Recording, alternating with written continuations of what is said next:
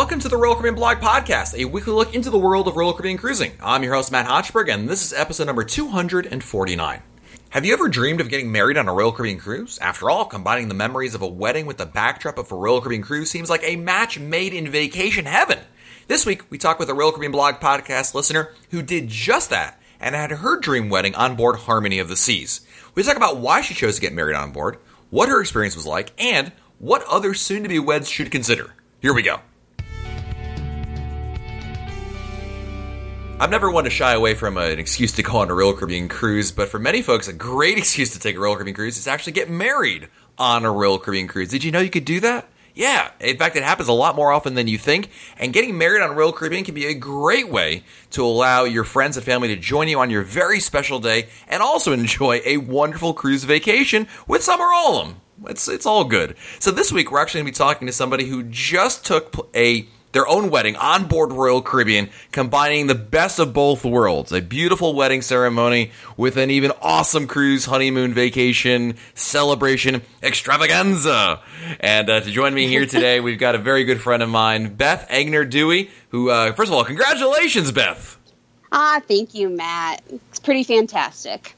Absolutely. Now, Beth, you got married on Harmony of the Seas, and uh, a big deal because, of course, I was actually, well, I was on the same ship as Beth when she got uh, proposed to, which is even more special. Uh, and then, of course, uh, you got the opportunity to get married on Harmony. So let's let's back up a second, though, Beth, because I, I want to dive into the female mind. We've only got like we can do that. we can do that in like thirty minutes or less, right?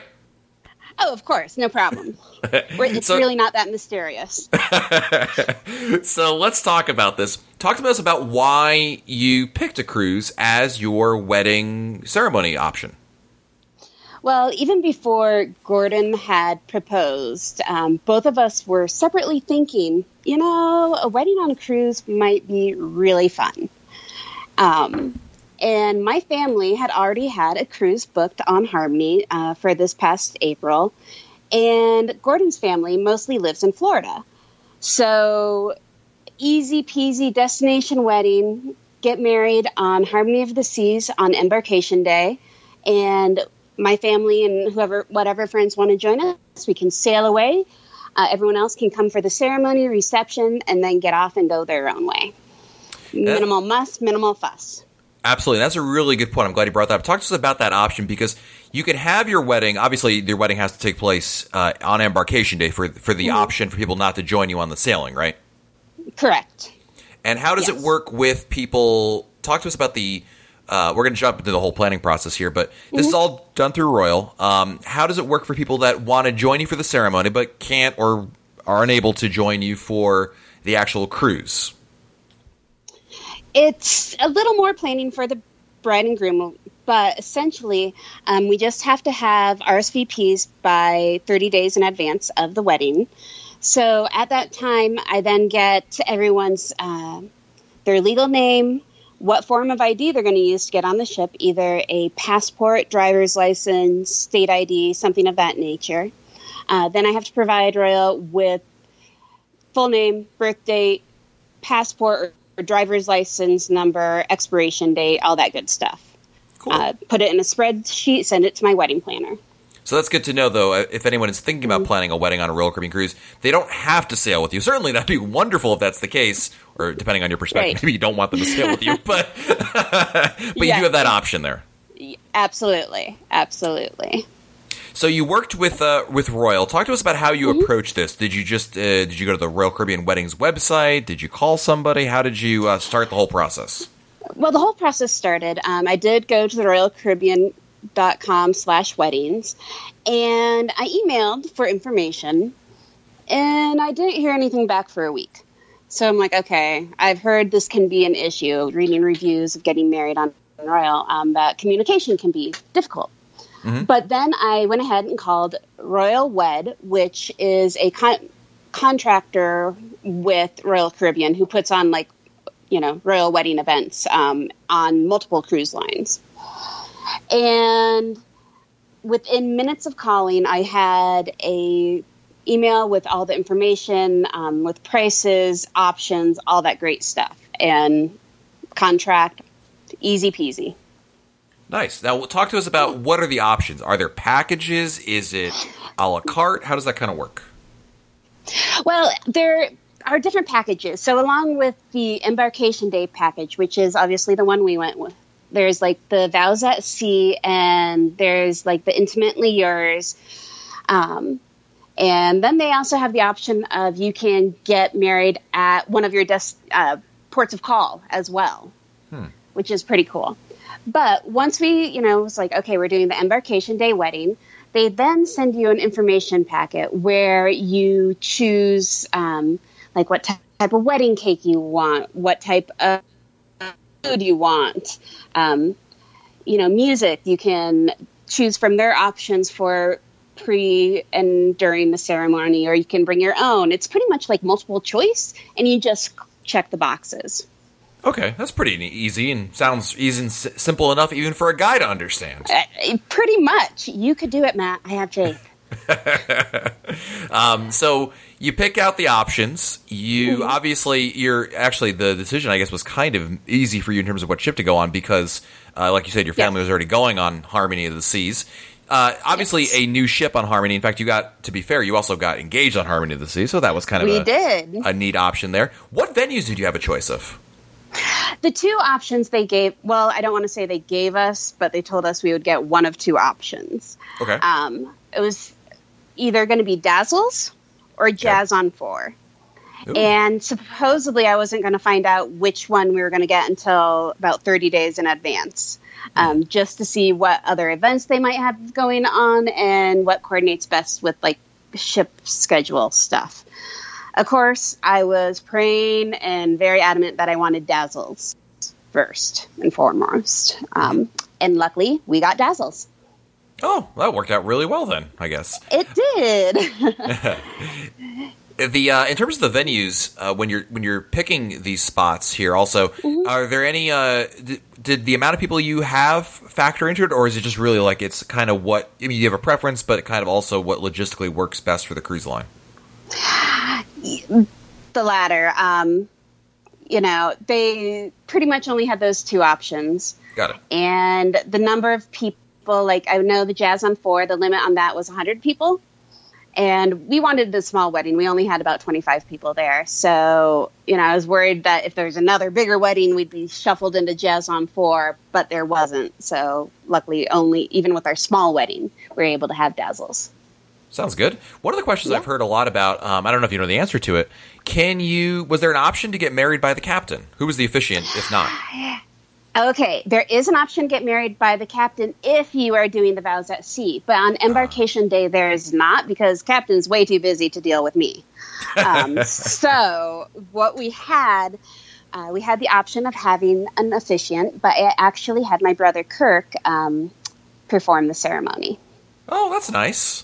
Yeah, so he was able to get, you know, ordained online for Florida and everything. It was all free, and he was able to, you know, put together um, the ceremony that we wanted, and it was awesome.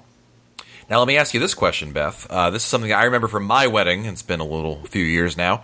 How do you handle the name changing before the cruise? Because, of course, as you know, and many of our listeners know, when you mm-hmm. go on a mm-hmm. cruise, no matter getting married or not, you have to have your name, uh, your mm-hmm. legal name, on your matchup with your with, with what's on all your documents, like your passport and whatnot. Did you elect to change your name after the wedding, or how did well, you handle that whole thing? It definitely has to be after the wedding. Um, so because I have to have the actual marriage license ah. in order to start that whole process. So I'm still waiting on that right now, but you know, That's for all that, intents and purposes, I'm still Beth Igner Dewey. okay, good. But that, at least for the purposes of pr- yeah. planning the cruise, the good news is you don't have yeah. to worry about doing that beforehand and you know all that. So oh god, that would be a headache. Yeah. um, talk to us about the experience. Looking back at it, Beth, what did you like about the about having the wedding on Royal Caribbean? The lack of stress involved. Um, I'm very much a planner in my regular everyday life. I, you know, I'm the one who always knows what's going on, what restaurant, how do we get there, all that sort of stuff. Uh, if we're going on vacation, like to Disney, I have a plan, touring plan. That's what I do. But for some reason, with a wedding, I did not want to have to deal with any of that. I just wanted to show up, look pretty, and get married. and this absolutely allowed me to do that. Um, most of the communication was all via email. uh, with my wedding planner, who actually switched 30 days before I got married. Um, because the woman that I had been using left the company. And so I got a new one. But luckily at that point, everything was pretty much set. So I had everything down. I had passed along all the schedule stuff, um, what type of group photos we wanted, all of that. And I didn't really have to worry about anything. I didn't have to worry about finding a caterer, a photographer, someone to do the cake, any of that, a DJ. None of that. It was all taken care of. It was awesome. You know, that, I mean, that sounds great because one of, I don't know if you experienced this because obviously your wedding was on a cruise ship, but my our honeymoon was on a cruise ship, and but our wedding was on land. But anyway, the point of the story was that when um, it was one of the only times in my life where I, because you're so preoccupied with the wedding, like it was so weird to me because we were like, oh, we're going on a cruise tomorrow. Like after the wedding was kind of over and it was kind of winding down, like it was a very surreal moment because like you said, Beth, you're very like me. We're, we're both very planning kind of people, right? It's always this like how many days until our trip and all these things you're looking forward to, Yes. and it kind of sneaks up on you because you're so preoccupied with the wedding. It's such a big deal that uh, did you experience that at all? I don't know if it's like if it's a different than being on a ship. Obviously, changes the the structure of it. It definitely changed the structure of it because it's like, okay, I got to pack for it all. Um, and I had to, you know, transport this big old wedding dress with the train, which I was never planning on, through the airport. Um, it wasn't, you know, it just created an extra anticipation of it all, of having both the wedding and the cruise all in one and having, you know, those nearest and dearest there with me to join us. That makes sense. When you're uh, Yeah. when you're looking back on it, also, if someone were to come up to say, "Beth, I want to get married on a cruise ship, dude, this sounds awesome," what would be some uh, tips or recommendations you might have for them? I would definitely say um, you have to just have faith that it's going to work out. You cannot be a micromanager on this. uh, do what you can and then let it go because it's going to happen and things are not going to be in your control. Um, luckily, everything for us, it was almost exactly what we wanted. And things that weren't exactly what we wanted were pretty darn unimportant. Um, and you just have to be a little mellow and go with the flow. Okay, that, I mean that, that's Yeah. so, that's probably good advice for honestly any kind of wedding. Is just that you know, It's true. But it's a lot Yeah. easier when you can't like be like, okay, is a caterer here? Is a photographer here? Is the DJ setting up in time? All that stuff is done. Absolutely. Um, Yeah. Is there something that you would go back and change about your wedding now, looking back on it? Um, the only thing I would do a little different is not take as long for photos after the wedding because we were away from our friends and family then um, in our limited time. But we had a very enthusiastic photographer, Rakesh, who was awesome, and he just wanted to take us all over the ship to get photos, which was pretty cool. But by the end, we're both like, okay, we're we're done, and we kind of want to hang with our friends and family now. Um, but that's honestly the only thing that I would have done differently. I, otherwise, everything was pro- absolutely perfect. Nice. What kind of stateroom did you get for this for this cruise? By the We way, got we got an ocean view balcony. It was lovely. Even spotted dolphins off it the last day. oh, Yeah. Um, and they, along with the embarkation, embark on romance package, um, we got stateroom decorations as well. So, you know, we went out to dinner and came back that night to our room being decorated and rose petals on the bed and stuff like that. Um, we also got a mimosa breakfast in bed for one morning. Yes. And a meal at a specialty restaurant and um, chocolate covered strawberries and a bottle of champagne in her room as well. Wow, Yeah. that's not that's not bad at all. I like that. Sounds like a No. great way to spend it. And Yeah. um, did um, one of the other questions we get a lot often, uh, people are maybe whether you're getting married or not, but at least doing their honeymoon on a cruise, is uh, did were there any? You mentioned some of the special things, like some of the things that were delivered to your room and and, and special things like that. Did you did the crew take notice of your special occasion? Um, the day of when I was walking around muster drill in my dress, yes, did you really do that? I didn't have time to change. You know, I did. I totally went to muster drill in uh, in my dress. It was awesome. Well, you know Um, what? You're actually getting more use out of it. A lot of people, you know, most times the wedding dress only for the ceremony, so why not? Exactly. Uh, so, other than that, not a heck of a lot, honestly, and that's okay. Um, you know, if it it didn't really matter to us at that point. Sure, makes sense. Yeah. Um, yeah. So looking, uh, you, you had the you had the ceremony, you had the uh, event, obviously. How long? By the way, how long was the uh, the reception? How does that work? Okay, so the whole schedule of events for the day of is you show up at the port at 10 a.m. You, um, your guests, everyone, uh, the non-sailing guests go to the visitors area. They meet you inside. You our onshore coordinators, who are amazing, then escort us all on board. So then that happened about 10:45, 11 o'clock or so, and then at 11:30, um, they put out bagels and cream cheese and all that stuff uh, in Dazzles for all the guests while I was getting dressed and Gordon was getting dressed. Um, and they get two staterooms ready for you at that time one for the groom, one for the bride. And then at noon is a ceremony. And then everything happens after that. So everyone is able to, to stay on the ship until about 2.45 for the non-sailing guests or so. And then they had to be off. Nice. I, I mean, it sounds like an incredible opportunity, and you know, like I said, we had our honeymoon on on a Royal Caribbean cruise, but Mm-hmm. having the opportunity to do the wedding on there, I mean, I saw Beth's photos already, and they are fabulous, and it's like Oh, thank you you. know. I mean, just the the backdrops alone. I mean, it's just like you know they they make for awesome photos, and I think I know exactly why you wanted Dazzles because it's that Yes. a two deck overlooking the boardwalk view. I mean, that's just you, you can't beat that. I don't care what you know what local place you've got at home. I mean, that's just an amazing view right there.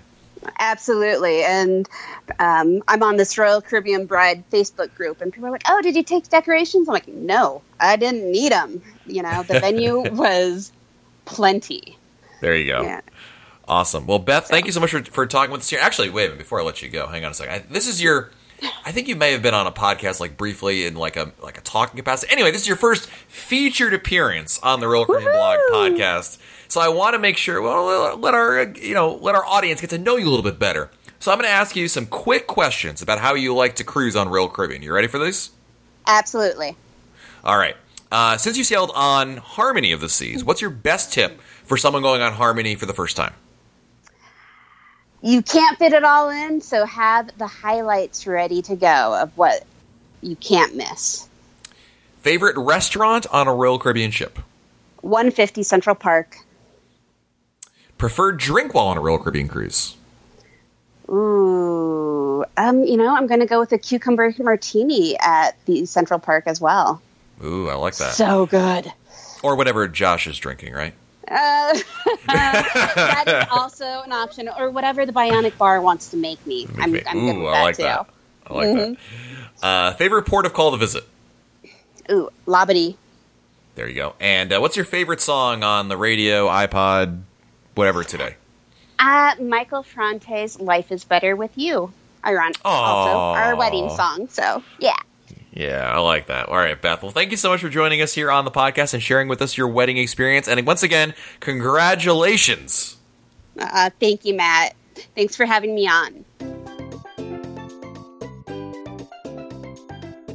All right, it's time to answer your listener emails. This is the part of the show where I dive into the Royal Caribbean blog inbox and answer your emails about really anything Royal Caribbean related. Oftentimes, these are questions about upcoming cruises, but sometimes we talk about previous episodes, uh, things that are happening in Royal Caribbean news, and basically everything else in between. So, of course, if you want to send me your email, you can do so by emailing Matt, M-A-T-T, at RoyalCaribbeanBlog.com. Our first email this week is actually from Angie, who writes, Your recent podcast on cruising in Europe was great. We're traveling on Vision of the Seas 12 night Mediterranean cruise in September, and I've had a hard time finding a lot of information on Mediterranean cruises, so this podcast was helpful for sure. Would it be possible to ask on a podcast or in a live chat on Periscope or Facebook for anyone traveling this spring or summer on that same cruise, send in their cruise compasses so we can post them at RoyalCaribbeanBlog.com? It would be very helpful to have a current cruise compass. The most recent one I could find on your page is from May of 2018 on the brilliance of the seas. Angie, absolutely. I echo your your sentiments. Of course, anybody's going on any Royal Caribbean cruise and can take the opportunity to share with us a copy of their cruise compass, that would be awesome. All you really have to do is just take photos of it with your phone. You don't have to go anything crazy. I mean, you can bring it home and scan it in if you if you'd like to. Uh, but honestly, if you just put the, the cruise compass down on, on a bed or something and take a photo of the activity sheets, that's pretty much all you need to do. And that way, when you get home, you can email them over. And you know, the other thing, Angie, though, is even one uh, a cruise compass from perhaps a year ago or so will still give you a baseline, a ballpark idea of what to expect in terms of activities on board. I mean, it's not obviously the, the movies they're going to show are going to be different and the entertainment's going to be different, but it the real benefit to it is it gives you a pretty good idea of like how often is a you know this particular type of entertainment offered, you know what kind of times are usually seeing. They don't mix up even from year to year. They don't really re-engineer times when you're talking about you know a particular ship in Europe, especially uh, one year over another. They kind of just go from the mold and don't try to reinvent the wheel every single time. So you know, don't feel bad about a cruise compass that may be a year or two old. It still gives you a, at least a ballpark idea, but certainly. Angie, I totally understand why you'd want something more recent, and as these Royal Caribbean ships arrive in Europe for their summer season, it certainly would be wonderful to be able to share as much as we can. Our next email is from Lisa from Chicago. Writes, love the podcast. I've been on five Royal Caribbean cruises and agree that Royal Caribbean is the only way to go. I've convinced my cousin and his wife, who are hardcore Norwegian cruise line fans, to come on Oasis of the Seas with my boyfriend and I. This is my first time on an Oasis class ship. Freedom of the Seas usually has my heart, and I'm hoping it's a great experience for my guests who are first time Royal Caribbean cruisers. I've read mixed reviews that Oasis offers a very different experience than Freedom, but I'm excited to try it myself. My question for you is what are some fun short excursions for San Juan, Puerto Rico? Our ship leaves the port at 2 p.m., so I'm hesitant to book an excursion since we'll have such a little time, but I still want to experience San Juan. What do you think is the best? Thanks again for all your hard work on the show. Lisa, great question. First of all, disregard all those reviews. Don't worry about that. You're going to have an awesome time on Oasis of the Seas. It is a fabulous, fabulous Royal Caribbean ship. And you know what? Going from Freedom Class is different than the Freedom Class. Of course it is. But that's not a bad thing. It's just a different kind of experience. I think you're going to have a great time. Certainly going to lend itself towards what you've already built on Freedom of the Seas. And if you like Freedom, I think you're going to love Oasis, quite honestly. Now, things to do in Old San Juan. San Juan is a great port to visit. And it's actually really good for this kind of time. I know it's a weird time. I've been on this, this kind of itinerary as well. But Old San Juan, you don't need any excursion. Don't even bother with them. All you got to do is get off the ship as soon as you can in the morning and walk around. Old San Juan is really very easy to navigate on foot. You don't need a formal excursion. There's so many things to do on there. Uh, a couple things you want to keep in mind. Number one, there's a complimentary shuttle or trolley, whatever you want to call it, that will take you from just outside the port area up to the Spanish forts, which are essentially on the top of the hill. Old San Juan is built on a hill, and your cruise ship docks at the bottom of the hill, and the forts are on the top of the hill. And it's kind of an uphill, well, you know, walk. Very easy to do, but, you know, make your life easier. Why not? Or if you have mobility issues, this is really important. You can take this complimentary trolley up there, and that way you can avoid having to do a lot of uphill walking to start your day off with. But you can see the Spanish fort. That's a big thing right there that you want to see and do. And speaking of the forts, by the way, admission into one fort gets you into both forts uh, at the same for the same day. It's actually good for about a week or so. Uh, so if you buy admission to El Morro, you can get into San Cristobal for the same rate. There's no you don't have to pay anything extra to see both of them, so you may as well see both. They're very easy to walk between actually, and they're quite impressive.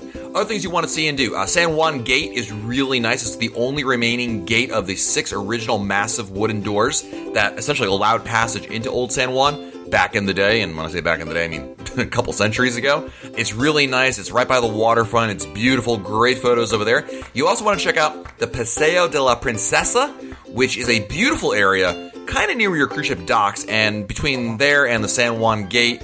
It is a, uh, a, tree line promenade that's just great for walking. Again, it's it's a beautiful area to see. You definitely got to do that. Also, in your old San Juan, you got to check out some of the great food they have all around town.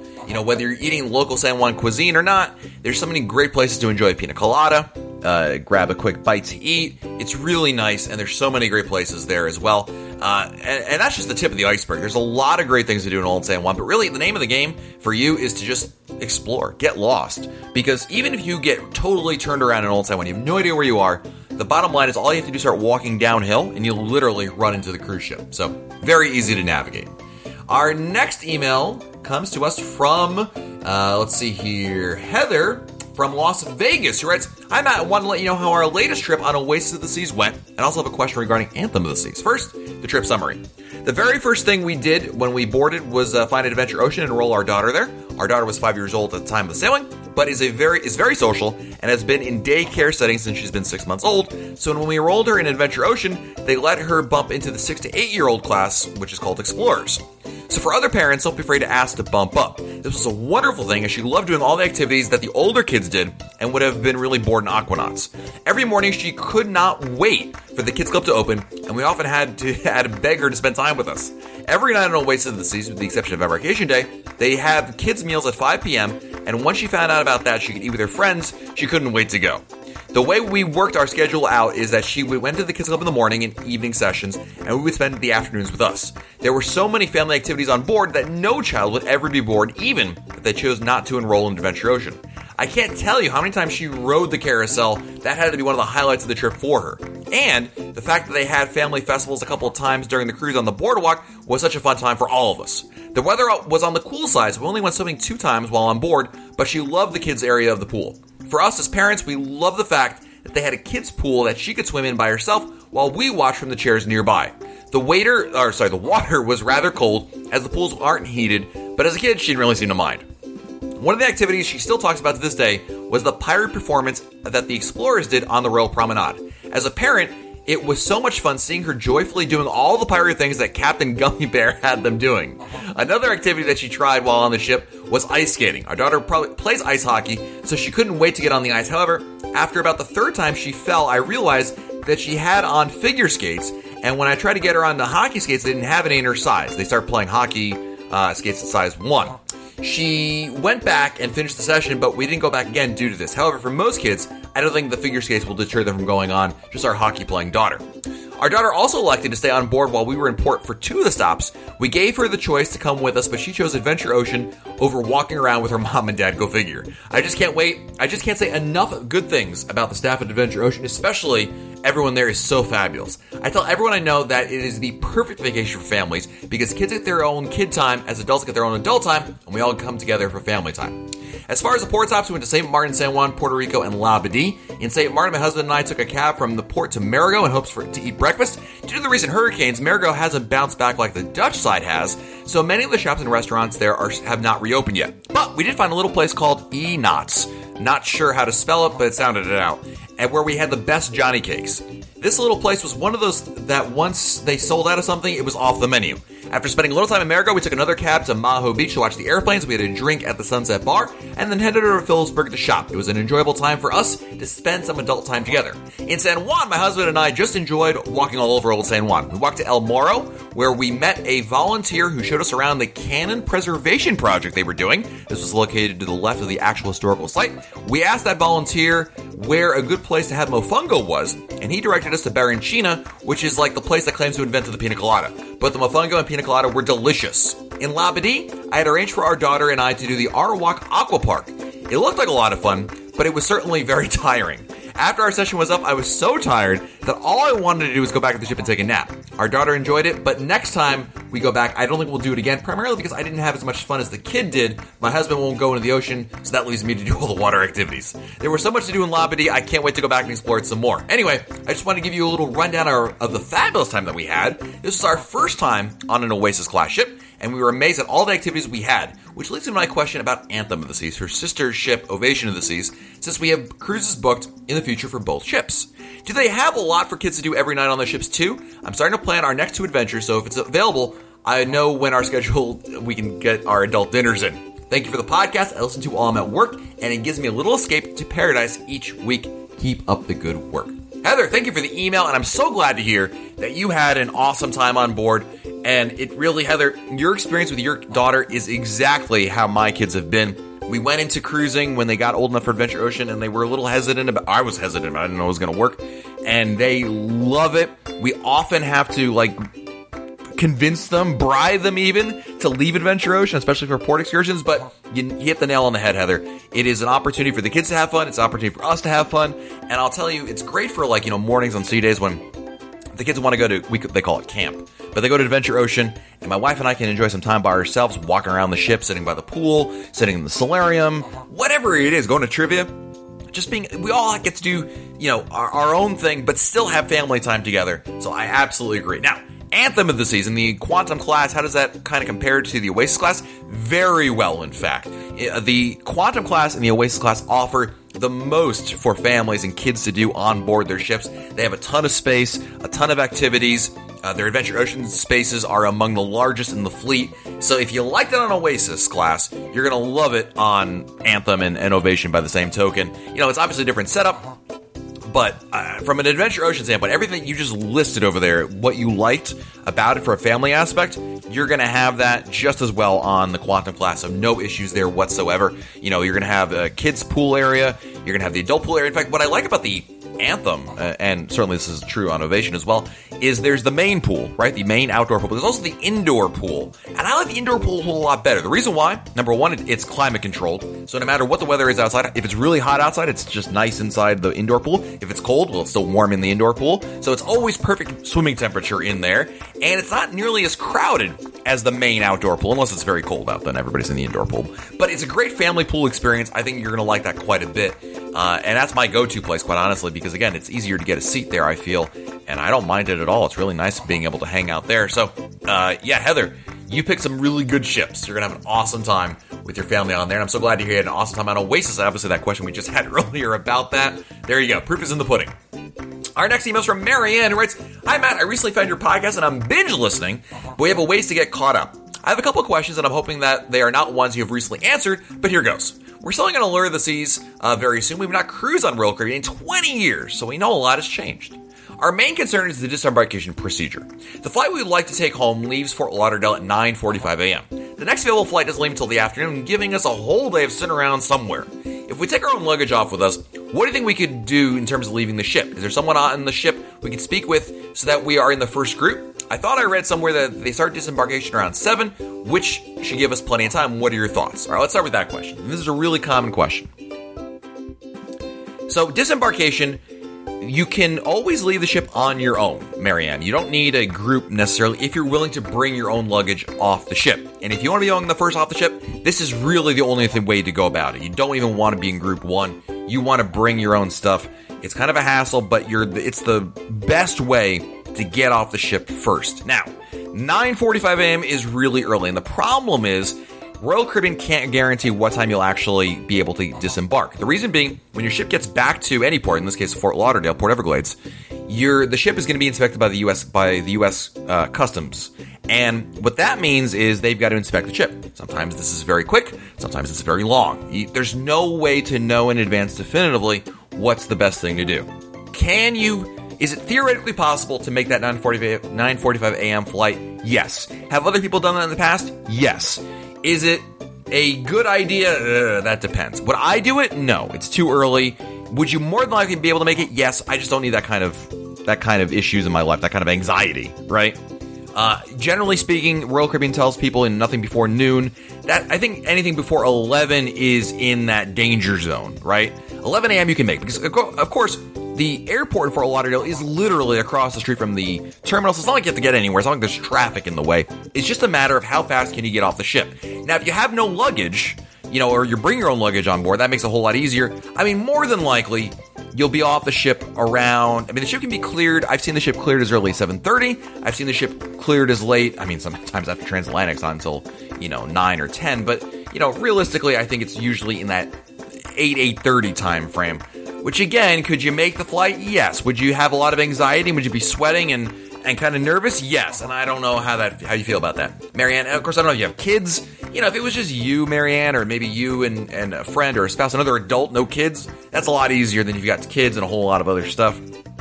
I know the, the of course the other problem is you don't want to sit around Fort Lauderdale all day. I totally understand that. I just don't know what your risk tolerance is and how comfortable you are with with this. You know, getting to the you know your your the the airport uh, potentially an hour or so or even less before your flight.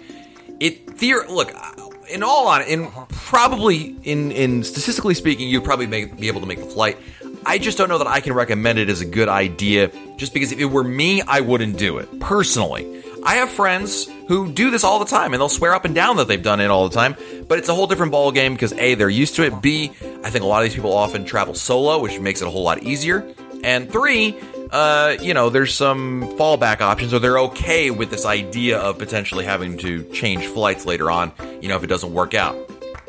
Again, if it, if it were me, I would look at it. I mean, I don't know if you have other options. I mean, consider also Marianne maybe a flight out of Miami because Miami is very close to Fort Lauderdale, and you might get a much easier flight to make. You know, something that's a little bit later in the morning or early afternoon might be a lot more uh, manageable. Certainly, another airline, or even flying into another airport closer to your house. I'm not sure where you live, but if there's another airport in the area, perhaps that's a better option for you. These are all options you might want to consider. But again, I think it's going to boil down to you know if if you're not cleared until 8:30, which which has happened to me one time, you know, is what are you going to do? Are you going to be okay with it?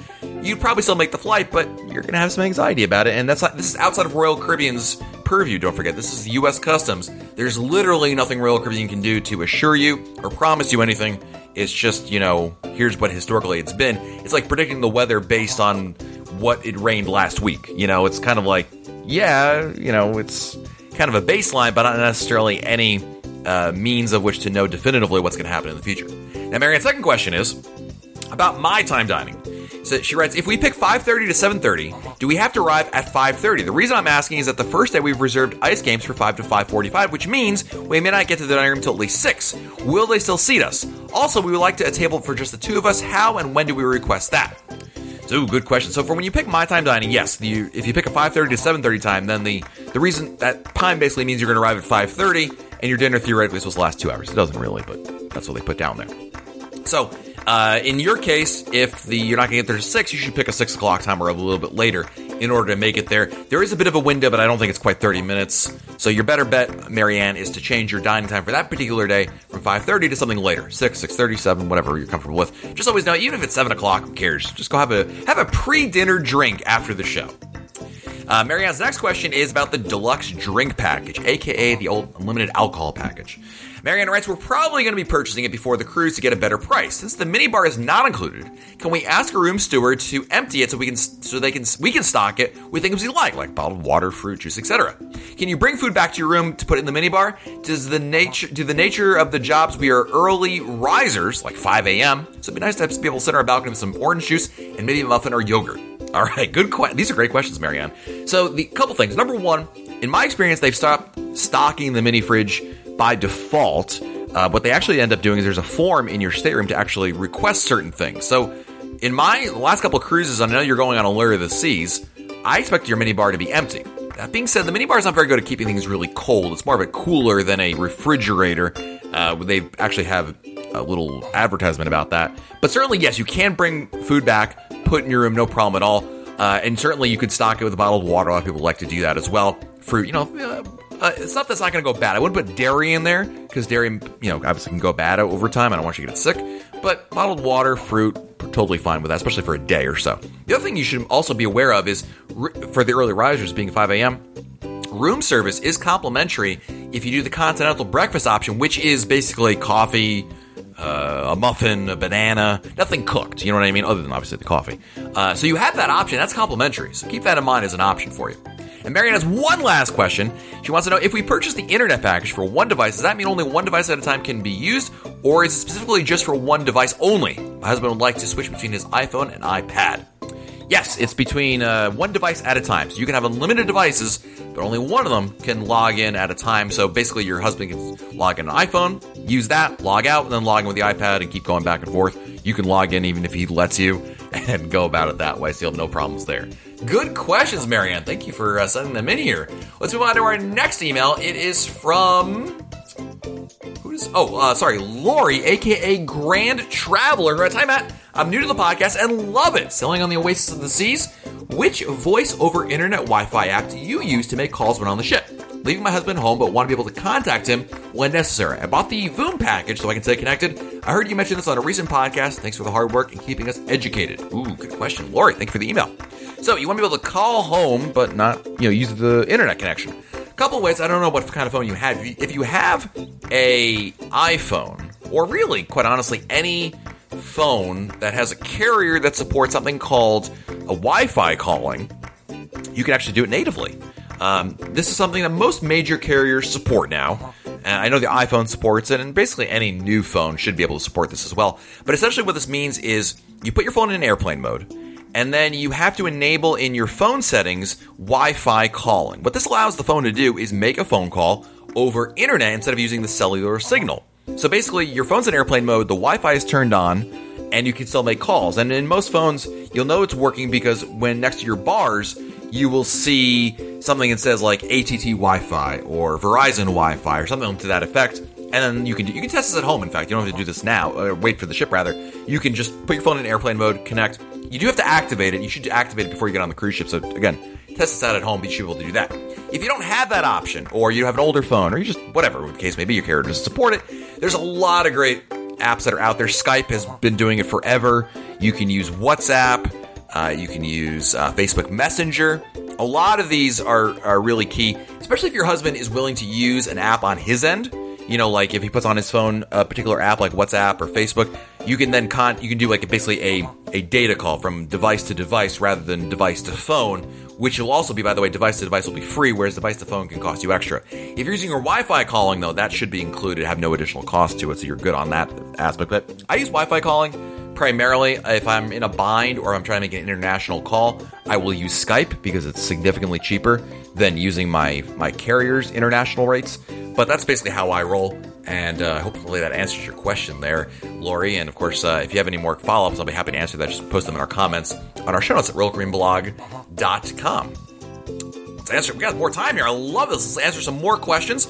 We've got an email from Chris in Toronto, Ontario, Canada who writes uh, A couple years ago, I was recovering from a cancer removal surgery, and as I lay there recovering, I thought of some places I would love to visit if I were healthy and able to travel. Lo and behold, Australia and New Zealand popped into my head of places I haven't been to yet. So now that I'm healthy again and wanted to make my dream a reality, I looked into costs. And as I am looking about, uh, always maximizing time and budget, the one thing that ca- the the one thing that cost the most and ate up the budget was transportation, food, and hotels.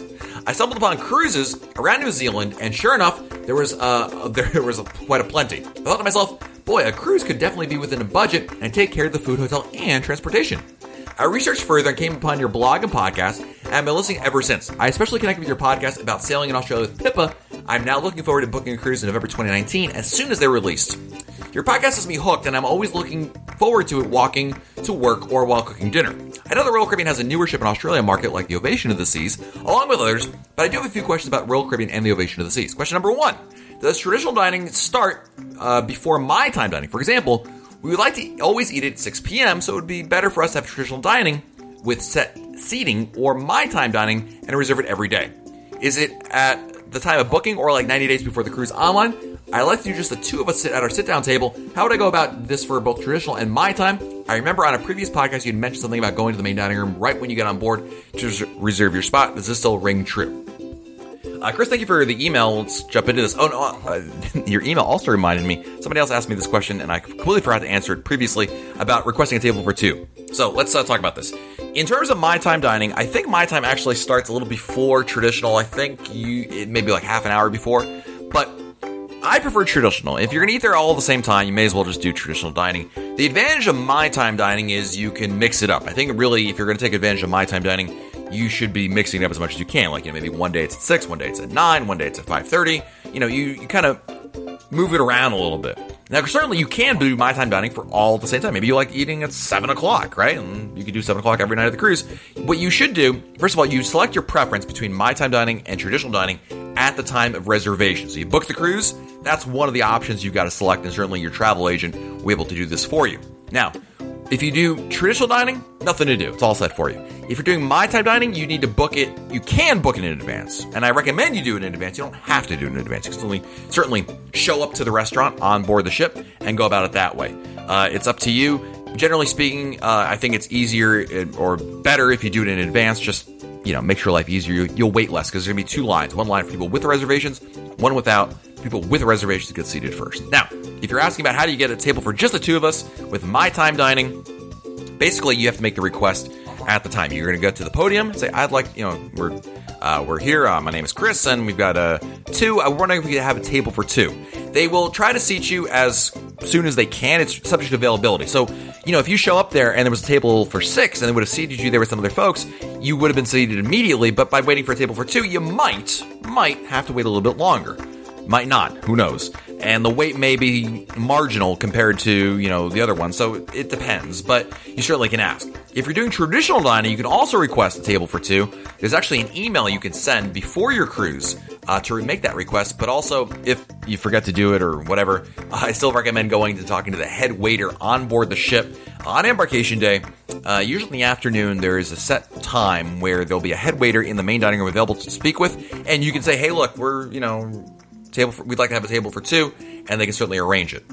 If you want to go ahead and email, it's probably a good idea. You can send the email to rcldining at rccl.com. RCL Dining, all one word.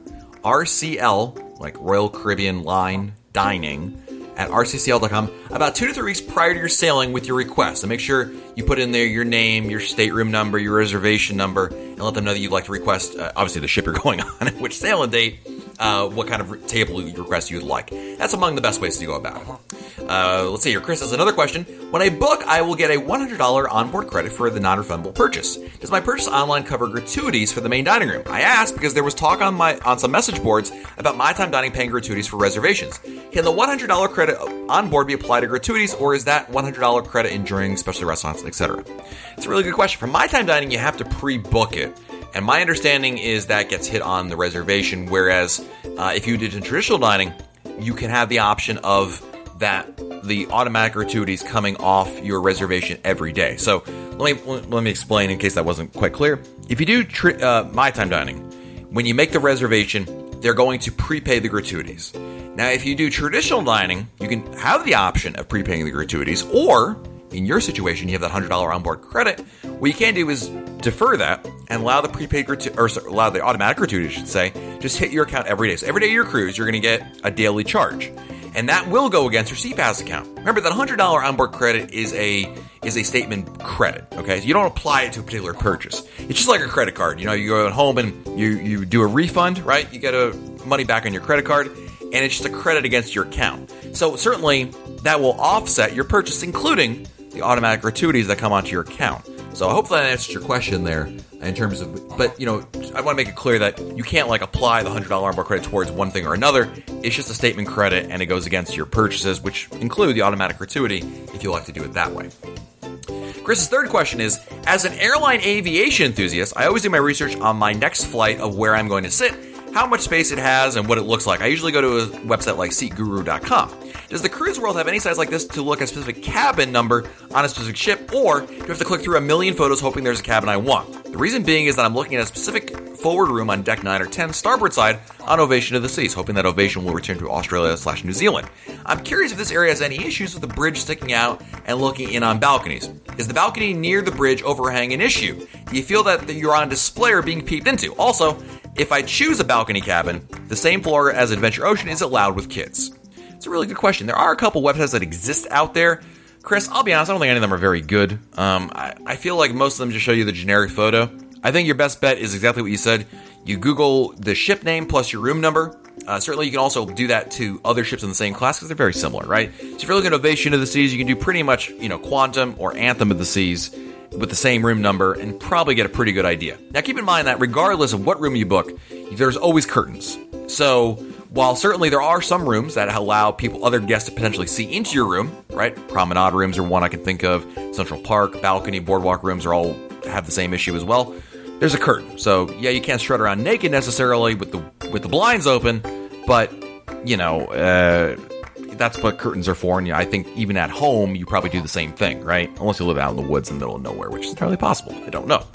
Uh, so, uh, you know, th- there's that. Also, one other thing, if you're looking for a room, kind of a long shot, but you never know, go to YouTube. A lot of times people do uh, room tour videos, and you might have some luck doing that. The other thing also is look into other decks. A lot of times the, the layouts of, of decks are identical from one deck to another. So look at a deck above or below you, and if it's the same layout, you might have some better luck finding a room that's similar to yours and get a decent idea of it. I mean, again, do I does it bother me these kinds of things uh, having potentially someone seeing into your room? No, because you have the curtains, you have that option. Certainly, you know when you're dressed and you just want to go enjoy the view or have some natural sunlight, have the curtains open. I mean, what are they going to see? You just sit around there reading your book. But you know, between glare and you know some other issues, I feel like it's not quite as prevalent as you might think. But again, you probably when you're taking a shower, you probably want to close those blinds. It's just a good idea. So. and Chris's last question is I love looking at the cruise compass on your blog, but see there are not many for New Zealand sailings. Please encourage more listeners to send in their cruise compass from Ovation and room pictures. Counting until next until our cruise. Thanks for sharing all of your knowledge on your podcast.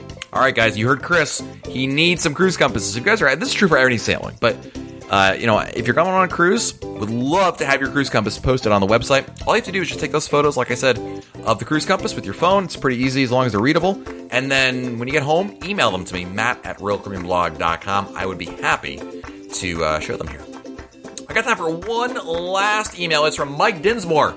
Writes, Matt, enjoyed your blog as always. We like uh, the itinerary. Looks like you had great weather on your recent cruise. Question We're cruising out of Port Liberty with our grandson in June have decided to stay at a hotel near the airport in Newark. There are some that offer park and cruise packages, but they seem expensive. How is the parking in Port Liberty? Have looked at the website, but can't tell much about except for the price. Is it a drop off luggage and family and then park? Or is it close enough to park and pull luggage to terminal? We usually pack pretty light.